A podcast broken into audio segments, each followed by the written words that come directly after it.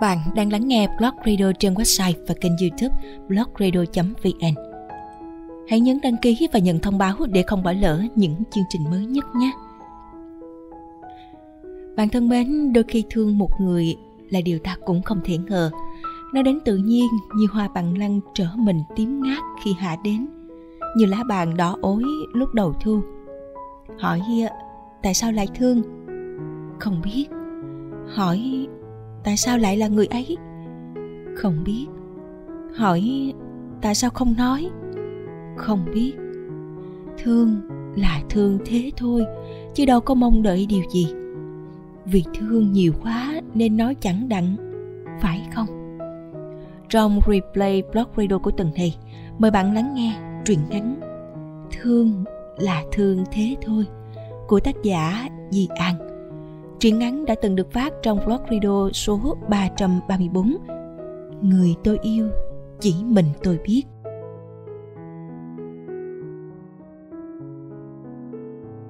15 tuổi, cậu truyền cho tôi mảnh giấy siêu vẹo hàng chữ You are the sun in my heart. Tôi thấy tim mình nảy lên một nhịp. Tôi nghĩ mình chỉ thích cậu nhiều hơn một chút thôi. 18 tuổi, lần đầu tiên bước vào cánh cổng đại học, tôi dường như tin tưởng rằng 4 năm sau, cậu sẽ nói lời yêu với tôi. 22 tuổi, tốt nghiệp, xin việc Người ta chỉ tôi khi đi phỏng vấn nên nhìn vào đỉnh đầu người sát hạch để tránh căng thẳng mà vẫn làm người đối diện tin rằng tôi vẫn đang nhìn vào mắt họ. Nhưng khi đứng trước mặt cậu, tôi bất lực thở dài. Đỉnh đầu và mắt cậu chỉ cách nhau mấy cm mà thôi, vẫn không bình tĩnh được.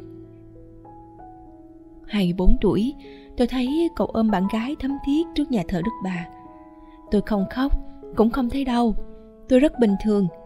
Chỉ là tôi không tập trung làm được bất cứ việc gì nữa này cậu tôi vẫn luôn gọi cậu là mắt buồn vì đôi mắt chất chứa tâm trạng sâu thẳm và mênh mang vô tận như màn đêm vĩnh hằng tôi cũng không biết nên gọi chuyện chúng mình bằng tên gọi gì cho hợp lý không phải mến cao hơn thương nhưng lại chưa tới mức gọi là yêu. Với tôi, mối tình đầu cũng như những cốc cà phê vậy. Có người thích ngồi trầm tư quán vắng, trong bóng tối chọn cho mình vị nồng nàn của hớt cappuccino. Có người lại thích vị ngọt dịu dàng của latte. Cũng có những người không thích sự cao sang, chỉ tìm cho mình một ly đen đá hoặc một ly cà phê sữa nơi quán cốc nhỏ xíu bên lề đường. Có người hớp vội năm ba ngụm, rồi lại hối hả với bao kế kiếm cơm sinh nhai con người ngồi tỉ mẫn hít hà hương vị thơm nồng, rồi nhấp từng ngụm. Chậm rãi thưởng thức vị ngon của thứ đồ uống có tính này. Cũng có người vô ý để đá lạnh tan ra, làm loãng ly cà phê. Uống vào nghe nhạt nhẽo vô vị. Có người khen ngon, uống thành nghiện. Có người nhấp miệng đá nhăn mày. Chầu mặt kêu đáng ghét, bỏ dở lưng chừng. Tình đầu cũng vậy, ngọt, thơm đắng, cay, chỉ người trong cuộc mới hiểu. Có cuộc tình xây dựng vun đắp bằng lòng kiên trì và niềm tin để có kết thúc viên mãn. Có cuộc tình như ngọn lửa bùng lên trong phút chốc rồi liễm đi sau men say tình ái. Có cuộc tình gian dở chưa kịp hiểu hạnh phúc là gì vì bao điều bất ngờ của cuộc sống. Chỉ còn lại đó lời hứa hẹn cho kẻ chưa thôi phương phấn cũng có những cuộc tình vĩnh viễn chìm khuất trong im lặng, bởi tình cảm một phía chẳng bao giờ đợi nổi sự hồi đáp. Dẫu sao, thế giới ngoài kia, mỗi ngày vẫn có hàng tỷ cốc cà phê được tiêu thụ. Và đời người, ai chẳng một lần ngượng ngùng, cất giấu sâu thẳm trong tim hình bóng một ai đó. Ấm áp, mông lung, nhưng đầy ám ảnh thực ra nếu soi lại thứ ký ức được gọi là kỷ niệm giữa hai chúng ta hẳn là quá ít đúng không chỉ là những trò rượt đuổi ngộ nghĩnh của tuổi 14, 15 ngây thơ.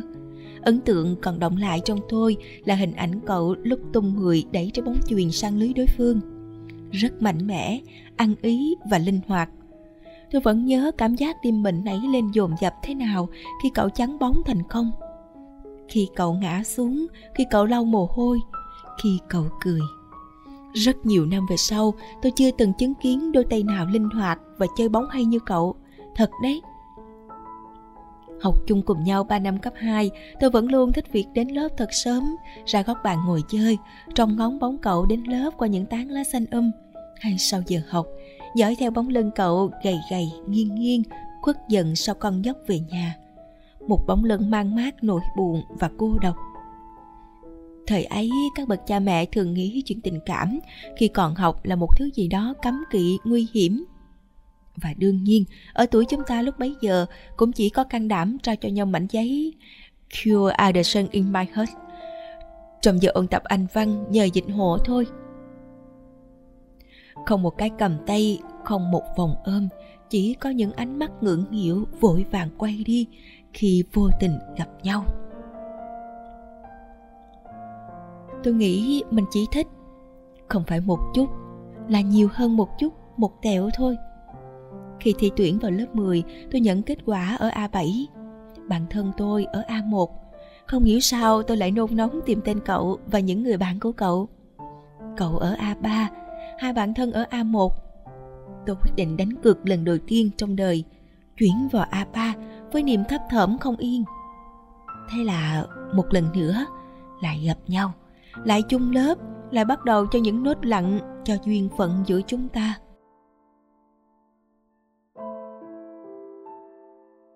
Ba năm phổ thông trôi qua nhanh như một chớp mắt dưới vô vàng những tiết học 45 phút, những giờ nghỉ giải lao, những kỳ hội trại.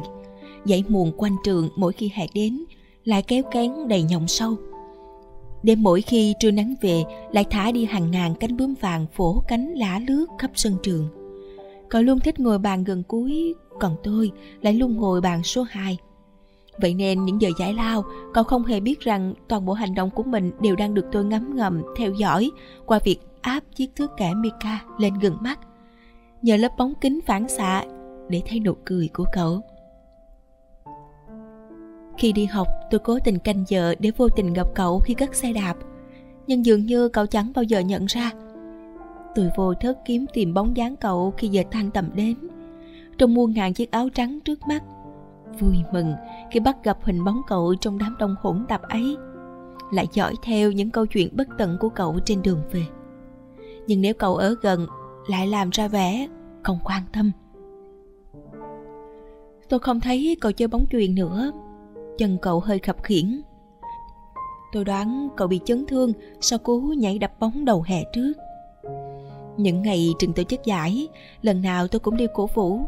Nhưng nguyên nhân sâu xa chỉ mình tôi biết.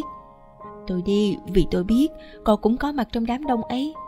Chỉ khác trước, lần này cậu chìm hiểm trong những tiếng hò hét cổ vũ khí thế. Tôi thấy ánh mắt cậu dõi theo trái bóng với niềm đam mê cháy bỏng, với khao khát lộ rõ trên bàn tay nắm chặt mỗi khi đội mình thua. Nhưng rồi ánh mắt ấy vụt trở nên ảm đạm khi trận đấu kết thúc trong niềm vui chiến thắng reo hò vang dội. Cậu đến im lặng rồi cũng lặng lẽ trở về trước khi người khác nhận thấy sự có mặt của mình.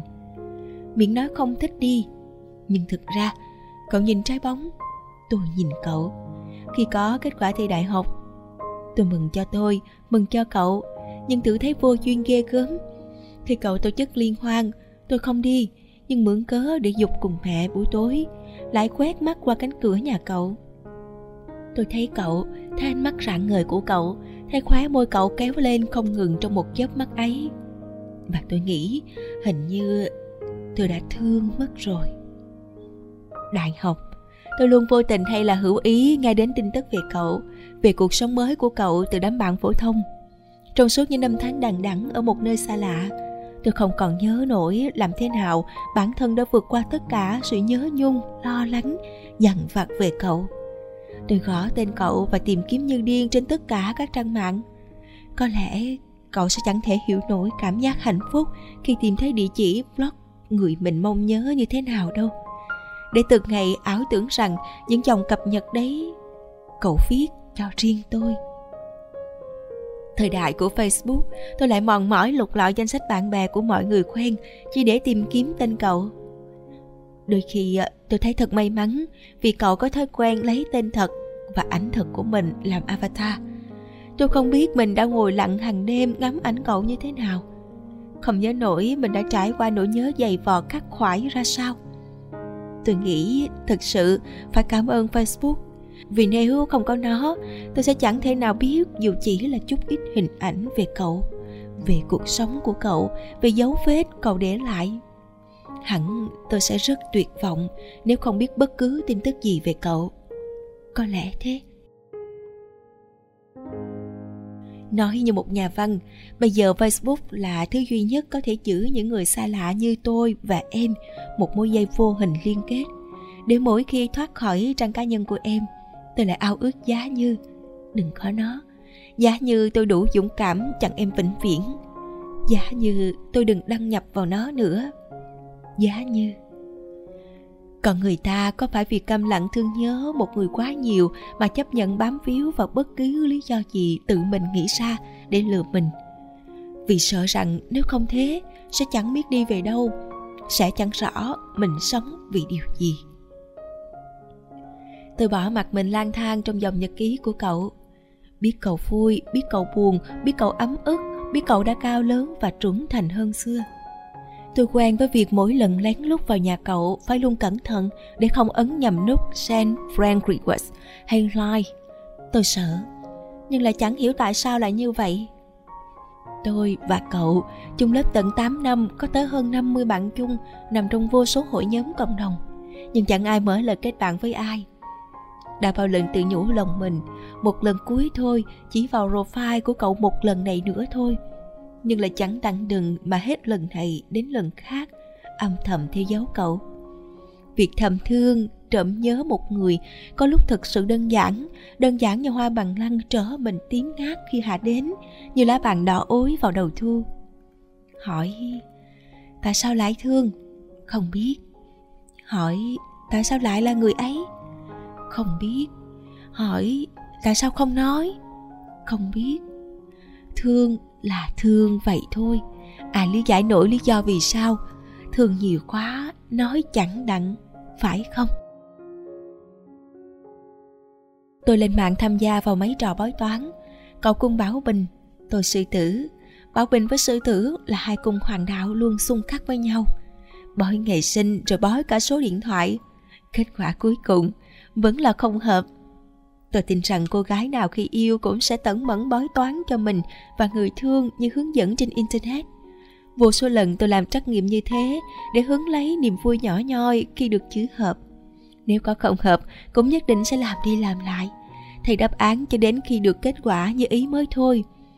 Để rồi nhận ra rằng, ngày lại ngày, tôi dường như đã thương cậu nhiều hơn một chút của ngày xưa đôi khi trong tình yêu, người ta thật cả tin, khờ dại và ngu ngốc một cách đáng thương. Cậu đã bao giờ nghĩ thế chưa?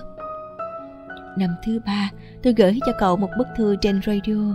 Nói rằng sẽ quên đi, sẽ bước tiếp chặng đường tương lai mà ở đó, không có hình bóng cậu nơi phía cuối con đường. Chúc cậu sẽ là một cốc trà chanh giải nhiệt cho ai đó trong những ngày nắng gắt. Cậu nghe được, nhưng vẫn im lặng như bao lâu nay vẫn thế. Tôi nghĩ cậu ngốc nhưng thật ra cậu không ngốc như tôi tưởng. Bạn tôi hỏi tôi chờ đợi điều gì. Thực ra tôi đâu có đợi bất cứ điều gì đâu. Chỉ là ít nhất cũng nên gọi cho tôi một cuộc điện thoại. Lòng tự trọng của tôi đã hạ đến mức thấp nhất.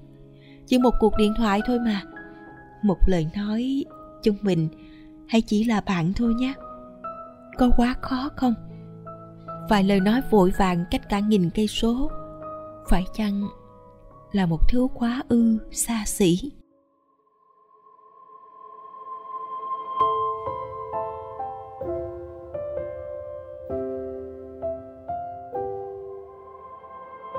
Dòng nhật ký của chị tôi dừng lại ở ngày 24 tháng 12 năm 2013. Tôi biết đó là ngày chị ấy quyết định tham gia vào đoàn tình nguyện của các bác sĩ theo chiến dịch hỗ trợ dân thường Bangladesh ngày mà ảnh cưới của một người con trai tràn lan lên dòng cập nhật của bạn bè cùng trường. Thương thầm một người thực sự là việc quá đơn giản, bởi kẻ trong cuộc không biết đến vì gì ngoài vị đắng chát chúa của mối tình đơn phương. Thương đến mấy, đau khổ đến mấy, cũng chỉ là chuyện của chính họ. Không ai biết, cũng chẳng ai buồn bận tâm. Nếu cuộc sống là những mảng màu được pha trộn đầy màu sắc thì cuộc sống của những người trót lờ yêu đơn phương đơn điệu lắm. Không ai biết rõ màu của nhung nhớ và lặng lẽ bằng họ. Tình yêu cũng giống như những cái cây vậy. Nếu những cái cây cần nguồn nước để sinh trưởng, thì tình đơn phương, sở dĩ có thể phát triển được chỉ vì hàng ngày chúng ta vẫn kiên trì nuôi dưỡng chúng bằng sự cố chấp. Chị đã từng mạo nhận người khác gọi cho anh. Muốn biết anh sẽ nghĩ gì khi có người thích anh từng ấy năm? Để rồi một câu nói. Là người đó tự làm khổ mình mà thôi. Đã dìm chị xuống tận cùng sự hụt hẫng, tuyệt vọng. Mùa hè năm ấy, dọc chặng đường xuống trường, lần đầu tiên trong đời chị khóc. Khóc vì một người lạ đã từng quen. Chị dặn lòng phải quên đi, nhưng trái tim yếu đuối không ngăn nổi sự lo lắng cho anh nơi phố thị. Chị lại gọi điện dặn dò anh tránh những tệ nạn buông tỏa khắp chốn phồn hoa bậc nhất đất nước. Những số máy lạ đột ngột vang lên lúc chiều muộn. Anh sẽ chẳng bao giờ biết đằng sau là một người duy nhất. Chị. Tình yêu của chị nhút nhát đến đáng thương. Sợ sẽ làm phiền người ta, nên đến việc quan tâm cũng phải giấu giếm. Suốt đời cầm nín giữ chặt một bóng hình từ thuở áo trắng vấn vương. Mãi không chịu hiểu rằng có những lúc, có những việc, có những người chỉ là cảm động thôi. Mà cảm động thì có bao giờ ươm mầm thành tình yêu được. Tình yêu là sự hòa hợp đồng điệu về tâm hồn, là những gì trung cảm sâu xa nhất của con tim, là những gì đẹp đẽ nhất, quý giá nhất của đời người. Nếu chỉ có một người, đâu thể gọi là tình yêu. Yêu thương không được đáp lại như những cơn gió cuối đông thốc đến, mang theo lạnh lẽo, khô khan, rồi vội vã rời đi, phủ một lớp bụi thời gian nhạt nhòa. Giữa nhịp sống hiện đại hối hả, những cuộc tình đến rồi đi trong chớp mắt của thế gian. Tôi rất muốn nói rằng, người con trai kia thật may mắn xiết bao. May mắn vì đã có người yêu anh ta chân thành đến thế. Mười năm không phải quãng thời gian ngắn cho một tình cảm vùng dài của tuổi mới lớn. Và có mấy ai đủ can đảm dõi theo một người không hề yêu mình trong suốt từng ấy năm. Cũng không nén nổi tiếng thở dài. Chàng trai ấy cũng thật bất hạnh. Bất hạnh vì mãi mãi chẳng thể nào biết tấm chân tình của chị có bao nhiêu sâu nặng. Những đêm khuya phà khói thuốc ngoài ban công nhìn ánh đèn loàn loáng như những con thoi chạy mãi trên chiếc khung cưỡi xài thành phùng hoa. Tôi lại nhớ bóng lưng chị nghiêng nghiêng bên khu láng trại nhếch nhác tạm bờ sau vụ nổ súng. Màn trời tối đen chỉ chờ lại đốm lửa bập bùng cạnh những băng ca cấp cứu. Chị ngồi đó, nhắm mắt cầu nguyện yên bình cho người ở sài gòn. Tĩnh lặng và trang trọng như một nghi lễ tôi không biết sao bằng có mang những lời nguyện của chị đến bên người ấy hay không bởi chị thấy lòng buồn mang mát năm nay chị 26 và mang trong mình một vết xước nhức nhối mỗi khi đêm về. Có người con gái 18 tuổi ở nơi giá rét mà lo lắng cho Sài Gòn chuyển mùa nóng bức. Có người con gái 22 tuổi vứt bỏ gia đình thương yêu, lặn lội tìm đến Sài Gòn chỉ để thỏa mãn an ủi cùng hít thở chung dưới bầu trời một thành phố. Có người con gái 24 tuổi rời Sài Gòn mà vẫn thương Sài Gòn Sài Gòn hanh hao, Sài Gòn nắng nỏ, Sài Gòn cũng vô tình, hững hờ lắm thay.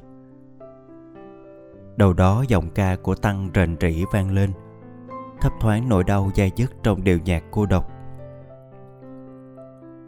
Cause I can't make you love me if you don't.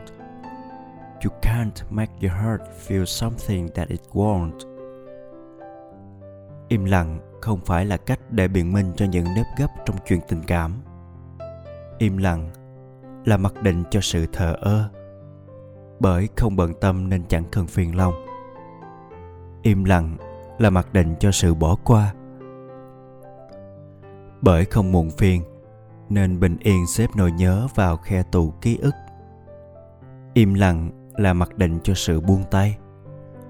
Bởi chỉ khi yêu, người ta mới hiểu rằng sự im lặng của đối phương có sức tàn phá ghê gớm đến mức nào. Nhưng im lặng không có nghĩa là quên đi.